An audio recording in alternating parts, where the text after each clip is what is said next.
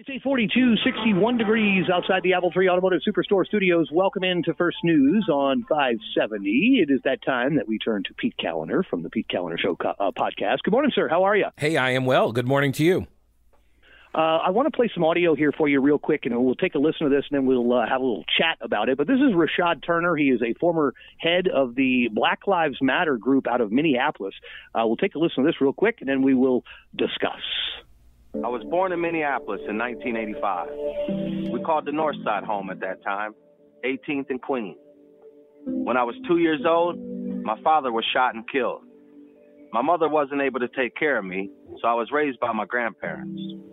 They told me that if I was going to change my life for the better, education was the answer. So I worked hard in school. I got into Hamline University and earned a degree, first in my family. Then I went on to earn a master's in education from St. Mary's University of Minnesota. I am living proof that no matter your start in life, quality education is a pathway to success. Success for our children, community. That's 2015. I was the founder of Black Lives Matter in St. Paul. I believe the organization stood for exactly what the name implies. Black lives do matter.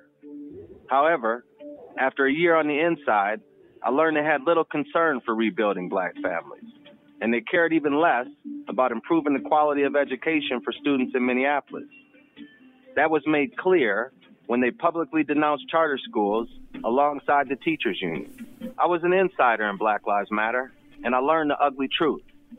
The moratorium on charter schools does not support rebuilding the black family, but it does create barriers to a better education for black children.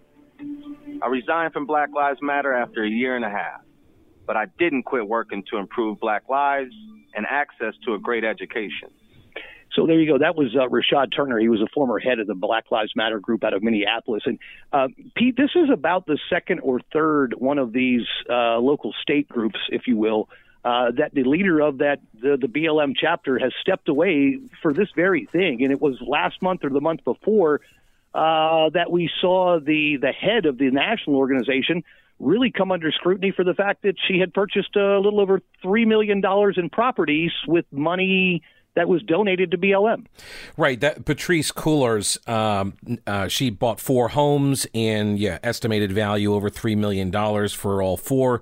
And she actually has now just stepped away from the national organization yesterday, I believe, and says that it had nothing to do with all of the controversy about the homes. It was about, her just, getting into the book writing and TV show making arenas. And she had built the infrastructure, and now it was good to go to continue on without her. But I think this is interesting. This fella out of Minneapolis, Rashad Turner, who is kind of putting his finger on one of the biggest, I think, problems that the BLM organization has, which is its founding principles, now since deleted off of its website, which was that they said that they did not believe in the Western prescribed nuclear family structure, and that they were out to disrupt this.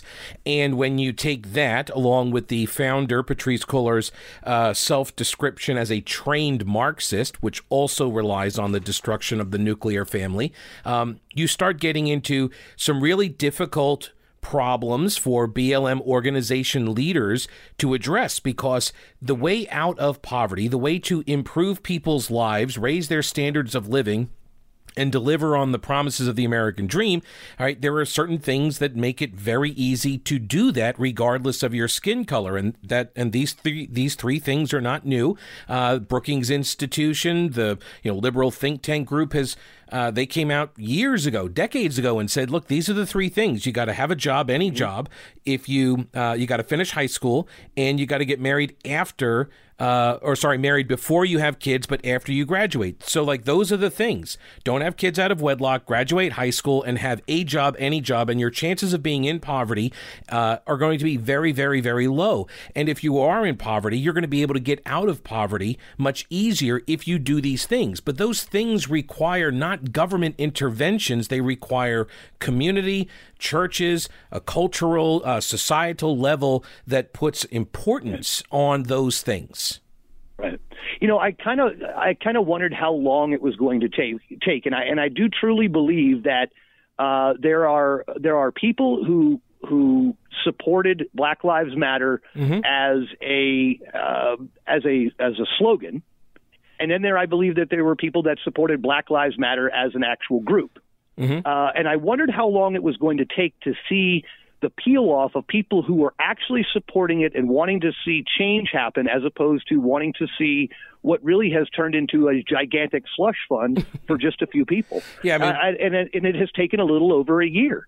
Yeah, well, last year, about as long as it takes for the financials to be compiled, right? Because once they started, once all the money started flowing last year, because the organization's been around for several years, but last year is when they made something like $90 million plus, and there's no real accounting for where all of that money went. Now, BLM says their money, the organization's money, did not go to fund these home purchases, but if it's going to Cullors and then she then turns around and uses it to buy all the homes, like, first off, it is pretty on brand for a Marxist, really, like self-described Marxist, to have all of the homes and all of the trappings of wealth. That really is like the payday that Marxists get, right? That's always the inherent conflict, the contradiction there is that these people who espouse equality for all end up becoming the leaders, and then they live a higher lifestyle than all of the proletariat. Now, I do think it was interesting that this video was posted by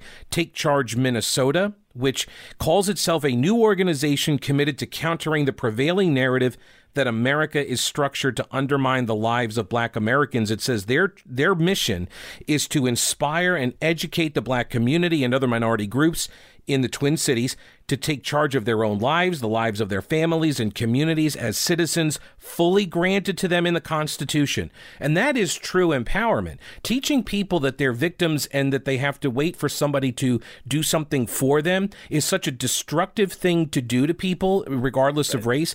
Empowering them, truly empowering them, says, no, hard work, education, faith, family, free enterprise. These are the things that historically we have shown to work to lift basically most of the planet out of abject poverty over the last 30 years.